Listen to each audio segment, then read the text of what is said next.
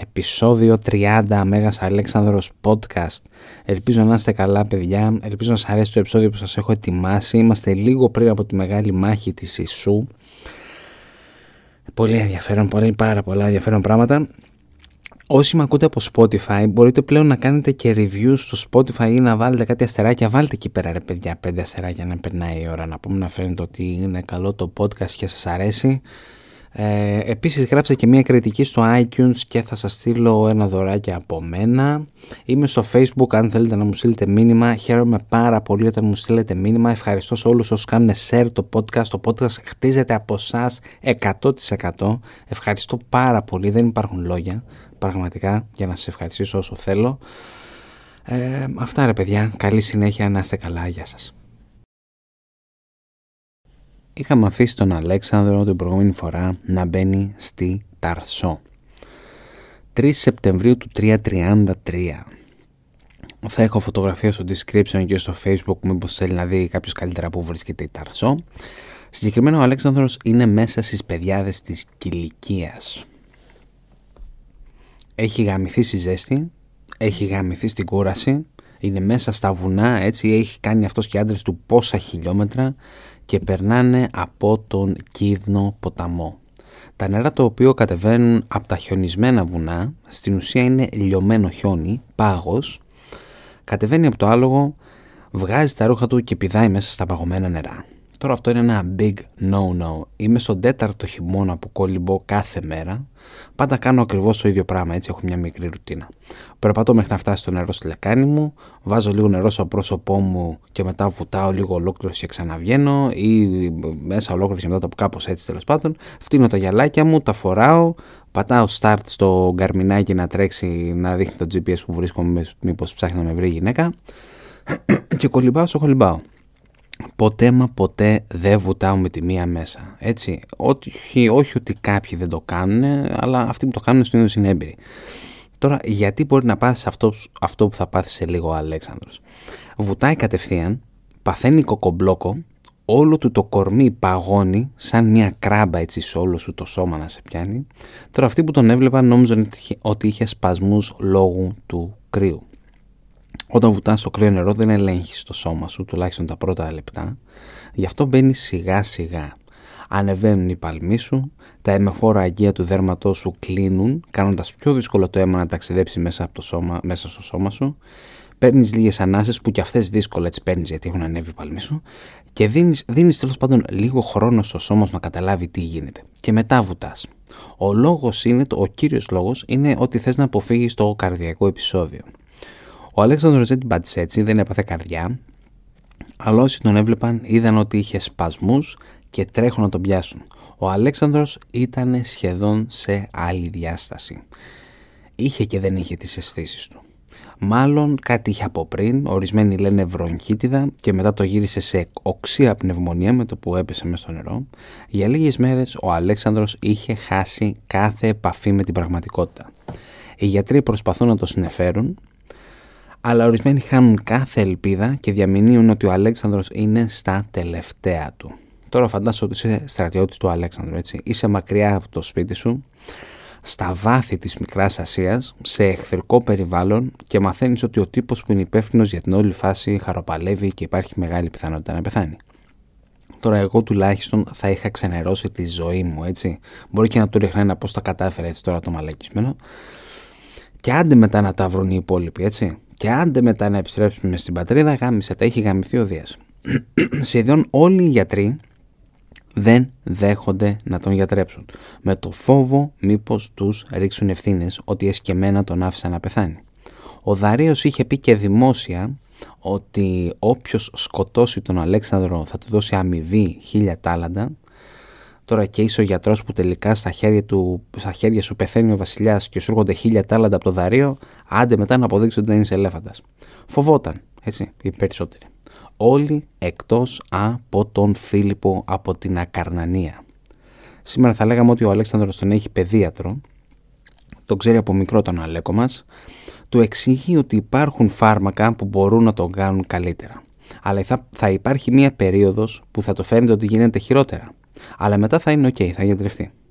Ο Αλέξανδρος μέχρι τότε είχε έρθει λίγο στα συγκαλά του, έδειχνε ότι κατανοούσε τους κινδύνους, μην ξεχνάμε ότι είχε και κάποια μόρφωση από έναν Αριστοτέλη, τον Αριστοτέλη το Σταγυρίτη, ίσως τον έχετε ακουστά, το μεγαλύτερο φιλόσοφο στην ιστορία του γραπτού λόγου, Λέει, OK, okay, εντάξει, λογικό μου ακούγεται, ετοίμασε το φάρμακο γιατρέ, ό,τι πεις. Μέχρι να το φτιάξει όμως, σύμφωνα με τον Αρριανό, έρχεται ένα σημείωμα από τον Παρμενίωνα, όπου τον προειδοποιεί ότι ο Φίλιππος έχει δωροδοκηθεί από το δαρείο και το φάρμακο που πρόκειται να πάρει είναι σε πραγματικότητα δηλητήριο. Τώρα νομίζω όλοι θα είχαμε φρικάρει λιγάκι έτσι. Λες ο γιατρός να έχει πάρει το χιλιαρικάκι από τον Πέρσι και να θέλει να με βγάλει από τη μέση. Μήπως γι' αυτό μου λέει ότι θα γίνω χειρότερα πριν γιατρευτώ και ξέρεις άλλα τέτοια ωραία. Ο Πλούταρχος λέει ότι το γράμμα του Παρμενίου να έλεγε ότι θα παντρέψει την κόρη του με τον γιατρό και άλλα τέτοια ωραία. Το είχε ντύσει τέλος πάντων το γράμμα έτσι όμορφα. Αλλά όχι ο Αλέξανδρος. Παίρνει το σημείωμα του Παρμενίωνα, το δίνει στο γιατρό και ενώ ο γιατρός το διαβάζει πίνει το φάρμακο, τον κοιτάει στα μάτια και πίνει το φάρμακο που του είχε ετοιμάσει. Ο Φίλιππος δεν έδειχνε να αγχώνεται, τώρα ανάλογα ποια πηγή πιστέψεις, αλλά λέει ο Αρεανός, ο Πλούνταρχος το λέει λίγο περίεργα. Το δίνει, ε, δεν έδειχνε να αγχώνεται ο Φίλιππος. Κάτι που θα βοηθήσει τον Αλέξανδρο να τον, να τον εμπιστευτεί και λιγάκι παραπάνω. Έτσι. Και γιατί να αγχωθεί, ο Παρμήνιον έχει κι άλλες φορές φέρει την καταστροφή ή έχει δώσει λάθος συμβουλές, οπότε ο Αλέξανδρος τον ακυρώνει ή ένα λιγάκι τραβηγμένο σενάριο, ο Παρμενίων θα μπορούσε να είναι ένας δωροδοκημένος, ε, να είναι ένας από τους δωροδοκημένους του Δαρίου, έτσι, και αυτός δεν θέλει να πάρει ο Αλέξανδρος το φάρμακο και να γίνει καλύτερα. Εντάξει, είπαμε, είναι λιγάκι τραβηγμένο. Αλλά όπως και να το δεις, δείχνει ότι ο Παρμενίων το έχει χάσει λιγάκι, έτσι. Ίσως όμως ε, ο Αριανός το έχει πάρει από το Πτολεμαίο και να θέλει να ρίξει το όνομα του Παρμενίωνα όπως το έχουμε, ξαναπά, όπως το έχουμε πει και παλιότερα και αυτό δεν μπορούμε να το ξεχνάμε. Ο Αριστόβουλος λέει ότι δεν ήταν απλά καλά για λίγες μέρες. Δεν δίνει λόγο και αιτία. Τώρα, ξέρω εγώ, λες να το σκαρφίσει και ο Ρεάνος από το μυαλό του και να μας το είπε, εντάξει, όλα είναι πιθανά, δύσκολα. Να δούμε όμως πώς κλείνει αυτή η ιστορία. Πίνει το φάρμακο ο Άλεξ, το οποίο έχει άμεσο και βίαιο αποτέλεσμα. Η φωνή του εξασθενεί, δυσκολεύεται να αναπνεύσει, ανεβάζει πυρετό και πέφτει σε ημικομματώδη κατάσταση. Ο Φίλιππος στη συνέχεια του κάνει μαλάξεις, του βάζει ζεστά επιθέματα σε διάφορα μέρη του σώματος. Φαντάζεσαι να τον έπαιξε και γι' αυτό να ξύπνησε. Τώρα πείτε την αλήθεια, σε πόσο δεν θα έπιανε αυτό. Ο, γιατρό, ο γιατρός, ο πυρετός έπεσε, ο Αλέξανδρος γινόταν καλύτερα. Μετά από τρεις μέρες ανάρρωσης εμφανίστηκε μπροστά στους στρατιώτες του, καθησυχάζοντας τους πιο ανήσυχους και ίσως τους πιο εκνευρισμένους. Όσο ανάρωνε ο βασιλιάς μας, ο Παρμενίων έτρεχε σαν το βέγκο. Για αρχή θα τον στείλει ο Αλέξανδρος να παρακολουθεί όσο μπορεί τον Δαρείο και να τον ενημερώσει για τις κινήσεις του, που πάει, που κατευθύνεται, πώς είναι και άλλα τέτοια ωραία πράγματα. Ο Παρμενίων θα έχει μαζί του τον στρατό από τη Συμμαχία της Κορίνθου, Έλληνες μισοφόρους και υπείς από Θράκη και Θεσσαλία. Μαζί με την ενημέρωση έχει και την εντολή να κλείσει τα περάσματα, ώστε ο Δαρέος να μην μπορεί να φέρει στρατό στην, στην παιδιάδα της Κιλικίας. Ο Παρμενίων καταλαμβάνει ένα μικρό λιμάνι στην Ισό, όπου θα είναι η βάση του για λίγες μέρες μέχρι να κάνει έτσι τα μαζέματά του. Ο Δαρείος μπορεί να φέρει στρατό μόνο μέσω δύο περασμάτων. Ο Παρμενίων λέει ας μπλοκάρουμε και τα δύο. Προχωρά αρχικά νότια κατά μήκος της ακτής, θα διασχίσει δύο ποταμούς, τον Τελή και τον Παγιάς και καταλαμβάνει ένα στενό φαράγγι. Σήμερα το ξέρουμε ως οι πύλες του Ιωνά. 25 χιλιόμετρα πιο πέρα βρισκόταν οι πύλες της Συρίας ή και το πέρασμα του Μπεϊλάν θα λέγαμε. Όταν έφτασε εκεί έμαθα ότι ο Δαρίος διασχίζει τον Εφράτη χρησιμοποιώντας μια πλωτή γέφυρα. Ευθράτη. Καλά το είπα έτσι. Ευθράτη. Περίεργη λέξη γιατί. θα αφήσει μια ομάδα ατόμων, συγκεκριμένα ανιχνευτές, να παρακολουθούν τις πύλες της Συρίας. Τα πολλά άτομα έμειναν στην πύλη του Ιωνά. Από εκεί θα κατευθυνθεί βόρεια, γιατί έμαθα ότι υπάρχει και άλλο ένα στενό που θα μπορούσε να περάσει ο Πέρσης, το πέρασμα του Μπαχτσέ, γνωστό στην αρχαιότητα ως Αμανικές πύλες. Και εδώ, όπως και στα προηγούμενα περάσματα, τα καταλαμβάνει με συνοπτικές διαδικασίες και, και εγκαθιστά δική του φρουρά στην είσοδο του περάσματος. Ο Αλέξανδρος κατάλαβε ότι δεν υπάρχει λόγος να τρελαίνεται έτσι. Ο Παρμενίων τα πάει μια χαρά και ο Δαρίος ακόμα διασχίζει τον Εφράτη, έχει μέλλον δηλαδή μπροστά του. Της χρειάζεται λίγα, λίγες ακόμα μέρες ξεκούρασης. Οπότε θα ράξει στην Ταρσό για μια ή δύο εβδομάδες ακόμη. Δεν ήταν όμως εντελώς άραγμα η φάση, πιο πολύ active recovery που λέμε. Πρώτη φορά, για πρώτη φορά στην καριέρα του, σαν στρατηλάτης καταλαμβάνει ένα μεγάλο νομισματοκοπείο, το οποίο θα το εκμεταλλευτεί και θα κόψει τα δικά του νομίσματα. Όπως πολύ ωραία αναφέρει και ο Γκριν, μέχρι εδώ έχει το δικαίωμα να επικαλείται ό,τι είναι απελευθερωτής των Ελλήνων, των ελληνικών πόλεων. Από την Κιλικία και μετά, όπως και να το δεις, κατακτητής. Εφόσον ήθελε να τον αγνωρίσουν οι Σύριοι και οι Φίνικες, πρέπει να παίξει το παιχνίδι όπως το έπαιζε και ο Μεγάλος Βασιλιάς. Αυτό το νέο νόμισμα που ήθελε να βάλει σε κυκλοφορία είναι ένα βήμα προς αυτή την κατεύθυνση. Σύντομα και σε άλλες περιοχές θα κάνει το ίδιο, όπως στην Κύπρο και σε, άλλα, και σε όλα τα φοινικικά παράλια. Εδώ είναι που θα γνωρίσουμε και ένα καινούργιο φίλο του Αλέξανδρου, τον Άρπαλο. Ο Άρπαλος εδώ θα κάνει την, την, πρώτη, την πρώτη μεγάλη μαλακία της ζωής του. Ο Άρπαλος είναι παιδικός φίλος του Αλέξανδρου, έχει όμως κάποια σωματική δυσκολία, δεν θα την πάλευε να είναι στο στρατό του με άλλα λόγια, οπότε επειδή θέλει να φτιάξει το φίλο του, θα του δώσει ένα διαχειριστικό ρόλο, θα τον κάνει ταμεία ή καλύτερα θα λέγαμε υπεύθυνος οικονομικών και στρατηγός διαχείρισης υλικού. Θα πιστεί, μας λένε οι πηγές μας, από έναν ταυρίσκο, ένα μεγάλο μουνόπανο, οι πηγές μας τον χαρακτηρίζουν ως έναν κακό άνθρωπο, να εγκαταλείψει τον Αλέξανδρο και να κάνει μια δική του κατάσταση. Δεν ξέρουμε ακριβώς ποιος είναι ο στόχος του σε αυτή τη φάση. Ίσως η αρρώστια του Αλέξανδρου να ήταν η αιτία που κλονίστηκε η εμπιστοσύνη του στη Μακεδονική κυριαρχία. Ξέρουμε ότι χώρισαν οι δρόμοι τους, του Ταυρίσκου και του Άρπαλου, όταν έφτασαν στην Ελλάδα. Ο Άρπαλος έμεινε στη Μεγαρίδα μέχρι που τον κάλεσε ο Αλέξανδρος το 331, σε δύο χρόνια δηλαδή από τώρα, και θα του πει Αγορίνα μου, σας συγχωρώ όλα, έλα ξανά μαζί μου. Ένα από τα ωραία του Αλέξανδρου, έτσι, ένα από τα πολλά ωραία. Ήταν απίστευτα πιστός στους δικούς του ανθρώπους, στους φίλους του, στην οικογένειά του. Τώρα αυτό ίσως μελλοντικά θα το μετανιώσει γιατί θα δούμε ο Άρπαλος θα την ξανακάνει τη μαλακία του. Αλλά anyway, ο άλλος, ο Ταβρίσκος, ο κακός άνθρωπος, θα φτάσει μέχρι τη νότια Ιταλία. Όπου θα ακολουθήσει έναν άλλον Αλέξανδρο, τον Αλέξανδρο της Υπήρου ή ο Αλέξανδρος ο Μόλοσος, όπως θες πες το.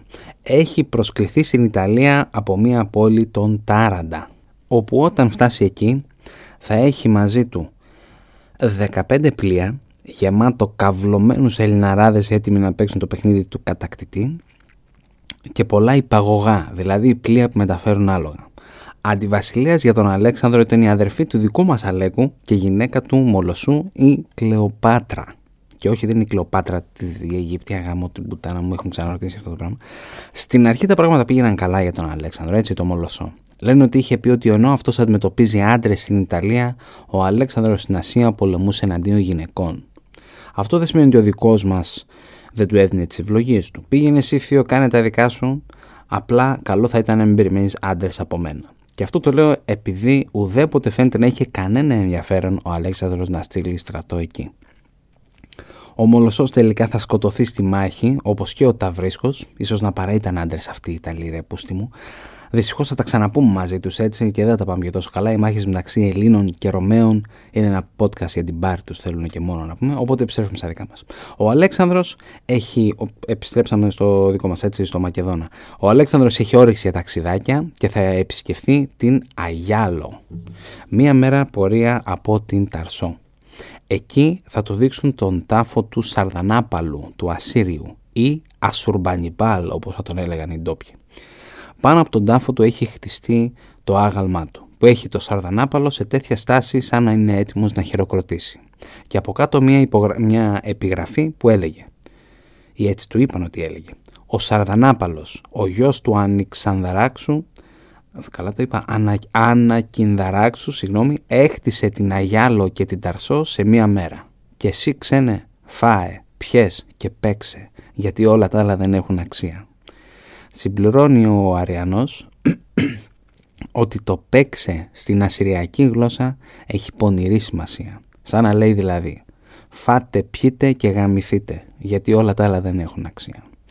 Λέγεται ότι ο Αλέξανδρος μετά έστειλε αυτή την ιστορία στον Αριστοτέλη και το απάντησε ότι αυτός ο επιτάφιος ήταν κατάλληλος για ένα τάβρο. Γιατί ρε Αριστοτέλη, εμένα μου αρέσει. Εντάξει. Γιατί πραγματικά σαν το γάμιση δεν υπάρχει παρόμοια ευχαρίστηση και αυτά που ίσως το πλησιάζουν είναι το φαγητό το έτσι. Και όχι η μαλακία δεν πιάνετε παιδιά, δυστυχώς υπομονή. Δεν την έχω περάσει εγώ τη φάση. Μέχρι να βρείτε τη γυναίκα ή άντρα ή ό,τι κατά θέλετε που ποθήσει εσύ να πούμε και θα σε ποθήσει όπως την ποθείς και εσύ και εκεί θα, θα βρεις συνεχεία σου. Τώρα με τους, με τους πανσεξουαλιστές τι παίζει ρε παιδιά αυτοί δεν θέλουν έτσι, μάλλον αυτοί τα γαμάνε όλα δηλαδή έτσι παν, πανσεξουαλ ε, για σε σένα φίλε μου σου εύχομαι να βρεις την κατσίκα ή, τη, ή την κότα που ποθήσει anyway. Λοιπόν μετά ο Αλέξανδρος θα συνεχίσει και θα φτάσει στους Σόλους οι οποίοι δεν ενθουσιάστηκαν με την αύξηση του βασιλιά μας, αλλά τελικά θα υποκύψουν και θα εγκαταστήσει εκεί φρουρό ο Αλέξανδρος και για όλη τη βαβούρα θα τους χρεώσει ένα πρόσημο 200 ασημένιων ταλάντων. Ο επίσημος λόγος ήταν επειδή είχαν φιλοπερσική στάση.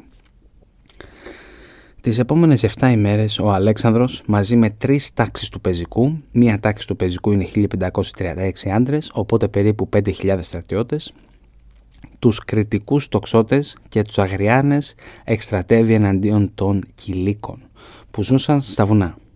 Ετοιμάζεται δηλαδή για ανταρτοπόλεμο. Κάποιους τους κατέκτησε με πόλεμο και άλλοι υποτάχθηκαν οικειοθελώς. Εν τω μεταξύ ο Αλέξανδρος έχει μόλις αναρρώσει από μια ασθένεια που ακόμα και οι, ακόμα και οι γιατροί εκεί πέρα οι δικοί του έλεγαν ότι δεν θα τη βγάλει. Τώρα πού τη βρίσκεις στην όρεξη ρε κουμπάρε, κάτσε να στανιάρεις να πούμε και μετά συνεχίζεις. Anyway. Όταν επιστρέψεις στους Σόλους τον περιμένουν ευχάριστα νέα. Ο Πτολεμαίος, ο Άσανδρος και η Άδα είχαν επιτέλους νικήσει τον Οροντοβάτη στην Αλικαρνασό, η Κος και τα παράλια της Καρίας είχαν επιστρέψει σε μακεδονικά χέρια, για την ώρα τουλάχιστον, θα χάσει περίπου 700 πεζούς στρατιώτες, 50 υπείς και είχαν εχμαλωτιστεί, και είχαν εχμαλωτιστεί, είχαν εχμαλωτιστεί πάνω από χίλιοι άντρες. Για να το γιορτάσει θα διοργανώσει αγώνες. Πρώτα όμως θα προσφέρει πολυάριθμες θυσίες στον θεό της Ίασης τον Ασκλήπιο, τώρα που έχει αναρρώσει πλήρως έτσι από την αρρώστιά του. Μετά θα κάνει παρέλαση ο ίδιος και όλος ο στρατός του για να δείξει τι εστί μακεδονική δύναμη. Και μετά θα γίνουν οι αγώνες. Οι αγώνες θα περιλαμβάνουν μια σκηταλοδρομία, μια νυχτερινή λαμπα... λαμπαδιοδρομία, fucking now, και ποιητικούς και μουσικούς αγώνες. Όταν όλα τελείωσαν, επέστρεψε στην Ταρσό και επέτρεψε στους κατοίκους τους όλους να κυβερνούνται δημοκρατικά. Τώρα εντάξει, το λέω ο γι' αυτό σας το λέω και εγώ. Τώρα τι σημαίνει τους άφησε να κυβερνούνται δημοκρατικά; Εντάξει, μην πιστεύετε ότι ήταν, ότι ήταν σαν τη δημοκρατία της σημερινή, ούτε τη δημοκρατία του της Ελλάδας, της αρχαίας Ελλάδας, δημοκρατία μέσα σε εισαγωγικά, έτσι. Δηλαδή βγάλτε εσείς ό,τι απόφαση θέλετε σε ό,τι αφορά τα αυτοδιοικητικά σας θέματα, αλλά τους φόρους θα τα στέλνετε στον Αλέξανδρο. Αυτό, αυτό σημαίνει δημοκρατία για τον Αλέξανδρο. Θα στείλει μετά τον Φιλότα και το υπηκό να πάει λίγο μπροστά για να τσεκάρει τη φάση, δηλαδή ως έμπρος φυλακή, στον ποταμό Πύραμο.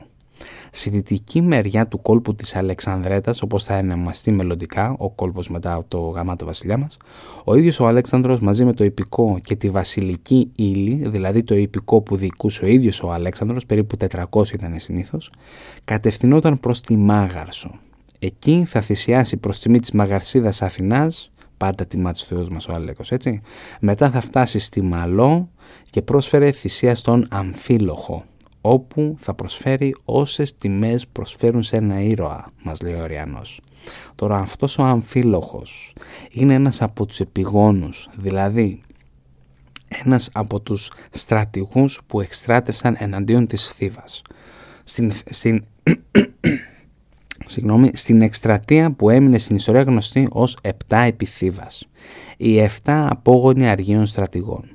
Ο αμφίλοχος είχε πάρει μέρος στην εκστρατεία για να εκδικηθεί το θάνατο του πατέρα του που πέθανε αφού του είχε σπάσει τα αρχίδια γυναίκα του να πάει στη μάχη η οποία μάνα έψε τον πατέρα του αμφίλοχου τον Αμφιάρο μετά από, μετά από δωροδικία του Πολυνίκη, ο γνωστός ο Πολυνίκης ο αδερφός της Αντιγόνης, μπορεί, μπορεί, μπορεί, μπορεί, της έδωσε αυτός να πούμε κάποια κοσμήματα και αυτή ήταν έτοιμη να ξεφορτωθεί τον άντρα της. Τέτοια καριόλα ήταν και αυτή. Η κίνηση αυτή του Αλέξανδρου που θέλω να καταλήξω σαν να μου λέει ότι δεν είναι ακόμα στη φάση που είχαμε πει ότι είχε μετανιώσει για τις πράξεις του εναντίον της Θήβας. Εφόσον τιμά κάποιον που είχε κάνει τη δική του μάχη εναντίον της Θήβας, είναι σαν να λέει ότι και λίγα τους κάνανε. Στην Μαλό είχαν τα δικά τους προβλήματα, πολιτικές αναταραχές μας λέει ο Ρεανός. Ο Αλέξανδρος φρενάρει τις μεταξύ του διαμάχες και τους απαλλάσσει από φόρους που θα πλήρωναν στο δαρείο ήταν απικία των Αργίων και όπως έχουμε πει πάρα πολλές φορές, ο Αλέξανδρος κατάγεται από τους Ηρακλήδες του Άργους. Μπορεί και να είδε κανένα σύντεκνο, εσένα μωρέ κουμπάρα θα χρεώσω γάμισε τον το δάριο, θα κανονίσω εγώ και δεν θα δώσει τίποτα. Και πάμε τώρα να βρούμε τον Δαρίο, έτσι που βρίσκεται τώρα αυτός, ο οποίος από τις αρχές του καλοκαιριού του 333 οδηγεί τον τεράστιο στρατό του, κάποιες πηγές λένε μέχρι και 600.000 στρατιώτες, εντάξει, προφανώς υπερβάλλουν. Έχουν και οι Μακεδόνες τους προπαγανδιστές τους, έτσι. Σίγουρα είναι περισσότεροι από τους 26.000 πεζικάριους και ε, 5.300 υπείς του Αλέξανδρου. Anyway, το στρατό του τέλος πάντων μέσα από τη Βαβυλώνα και ψάχνει τον Αλέξανδρο. Αυτός ο τεράστιος αριθμός θα δημιουργήσει και ένα τεράστιο πρόβλημα για τους Πέρσες όταν έρθει η στιγμή της υποχώρησης τον Περσικό στρατό τον ακολουθεί και το βασιλικό τρένο των αποσκευών, μαζί με αμύθιτο θησαυρό και την οικογένεια του Δαρίου. Τους έχει φέρει μαζί του για να δείξει πόσο άντρας είναι που θα αντιμετωπίσει τον Αλέξανδρο. Αυτό κι αν δημιουργεί ακόμα περισσότερα προβλήματα, έτσι, έχεις τη γυναίκα σου, τη μάνα σου, τις κόρες, να πούμε και 360 παλακίδες μία για κάθε μέρα του χρόνου, να σου μουρμουράνε μέσα στα αυτή, εκτός το ότι θα μπορούσαν να τον ξενερώσουν, τον καθυστερούν. Ακόμα και όταν έμαθε για την αρρώστια του Αλέξανδρο, ανέβασε λιγάκι το ρυθμό, αλλά και πάλι τον πήρε τρεις μήνες για να φτάσει στους σόχους της Συρίας από τη Βαβυλώνα. Όλα δείχνουν ότι πάει κοντά στις αμανικές πύλες. Εδώ έχει χώρο, είναι το ιδανικό μέρος για να αναπτύξει τον πολυάριθμο στρατό του, θα στείλει το βασιλικό τρένο 300 χιλιόμετρα νότια προς τη Δαμασκό αλλά θα κρατήσει κοντά του την οικογένεια και λίγο από το θησαυρό, ίσα ίσα να έχουν να τρώνε. Ο Αλέξανδρος στα Καστάβαλα θα συναντηθεί με τον Παρμενίωνα, όπου ενημερώνεται για τις κινήσεις του Δαρίου. Σύμφωνα με τον Κούρτιο, ο Παρμενίων λέει στον Αλέξανδρο να στρατοπεδεύσει στην Ισό. Υπάρχουν βουνά, θάλασσες που θα του επέτρεπαν να κάνει κάποια κίνηση και να αποφύγει τον υπερφαλαγισμό. Δηλαδή, να στοιχώσουν από πίσω εκεί που δεν το περιμένεις. Ο Αλέξανδρος δεν ακούει τον Παρμενίωνα Πίστευε ότι ο Δαρίος ετοιμάζεται για μάχη αλλά από τις πύλες της Συρίας και όχι από τις Αμανικές όπως δείχνουν τα πράγματα. Ίσως οι ψευτορουφιάνοι των Περσών να κάνουν σωστά τη δουλειά τους έτσι και ο Αλέξανδρος να το έχει πιστέψει. Είναι τόσο σίγουρος ότι η Ισό ήταν ασφαλής που θα αφήσει τραυματίες και ασθενείς εκεί. Ο ίδιος οδηγεί τον υπόλοιπο στρατό νότια μέσω της πύλης του Ιωνά. Θα, θα στρατοπεδεύσει στην Μυρίανδο περιμένοντας το δαρείο, αλλά αυτός δεν θα έρθει ποτέ. Ο Αριανός λέει ότι ο Αλέξανδρος καθυλώθηκε στη Μυρίανδο λόγω κακοκαιρίας. Κάτι που ίσως είναι απίθανο, έτσι ο Αλέξανδρος σπάνια θα κόλλωνε λόγω καιρού, όπως θα δούμε και μελλοντικά στην Ινδία. Του έρχονται ξανά πληροφορίες ότι ο Δαρίος θα στρατοπεδεύσει σαμανικές πύλες. Ο Αλέξανδρος όμως αρνείται να το πιστέψει και θα στείλει ένα πλοίο τριακόντορο μας λέει ο Αριανός με 30 κουπιά δηλαδή προς την Ισό για να τσεκάρει τη φάση. Αυτοί επιστρέφουν στον Αλέξανδρο και του λένε ότι όντως είναι εκεί. Στην Ισό ο Αλέξανδρος σας θυμίζω έχει αφήσει τραυματίες και ασθενείς έτσι. Ο Δαρίος αυτούς θα τους περιλάβει και θα τους στείλει στον Αλέξανδρο αφού πρώτα τους κόψει τα χέρια και τα καυτηριάσει με πίσα και μετά θα τους κάνει και μια μικρή περιοδία μέσα από τους Πέρσες στρατιώτες. Το ίδιο ακριβώς είχε κάνει και ο Εξέρξης σε μια ομάδα κατασκόπων που είχε σλάβει κατά τη διάρκεια των Περσικών πολέμων. Πάει και αντιγράφει ο Μαλάκας άλλο Πέρσι, που τον έχει πιει και αυτός από Έλληνα. Ε, τα θέλει ο κόλος του, η συνέχεια στο επόμενο επεισόδιο. Νομίζω πλέον τώρα δεν θα υπήρχε αμφιβολία στο κεφάλι του Αλέξανδρου. Ο Δαρίο πολύ έξυπνα έχει βρεθεί στα νότα του και θα τον αναγκάσει να δώσει μάχη. Ο Δάριος τον έχει περικυκλώσει, νότια του είναι οι εχθρικές πόλεις της Φινίκης και αν ήθελε να υποχωρήσει ο Αλέξανδρος μέσω, της πύλες, μέσω των πυλών της Συρίας, που είναι ο ίδιος δρόμος που έκανε ο Δάριος, θα είχε χρόνο για να του κλείσει το επόμενο πέρασμα, το πέρασμα του Μπαχτσέ. Ένας παλιός ιστορικός είχε πει, ο Τάρν, οι Πέρσες χρειαζόταν μόνο να κρατήσουν τις θέσεις τους και η σταδιοδρομία του Αλέξανδρου θα τελείωνε. Τώρα οι Μακεδόνες έχουν περπατήσει πάνω από 100 χιλιόμετρα, έχει περάσει και μια καταιγίδα από πάνω τους, πιστεύω πως λογικό θα ήταν οι στρατιώτες του να είχαν ξενερώσει. Όμως ο Αλέξανδρος δεν θα το αφήσει έτσι, η γλώσσα του έχει πολλά χαρίσματα, όπως μπορεί και να μας έλεγε και ο Εφεστιώνας, και δίνει στους άντρες του το θάρρος που χρειάζονται. Η συνέχεια στο επόμενο επεισόδιο.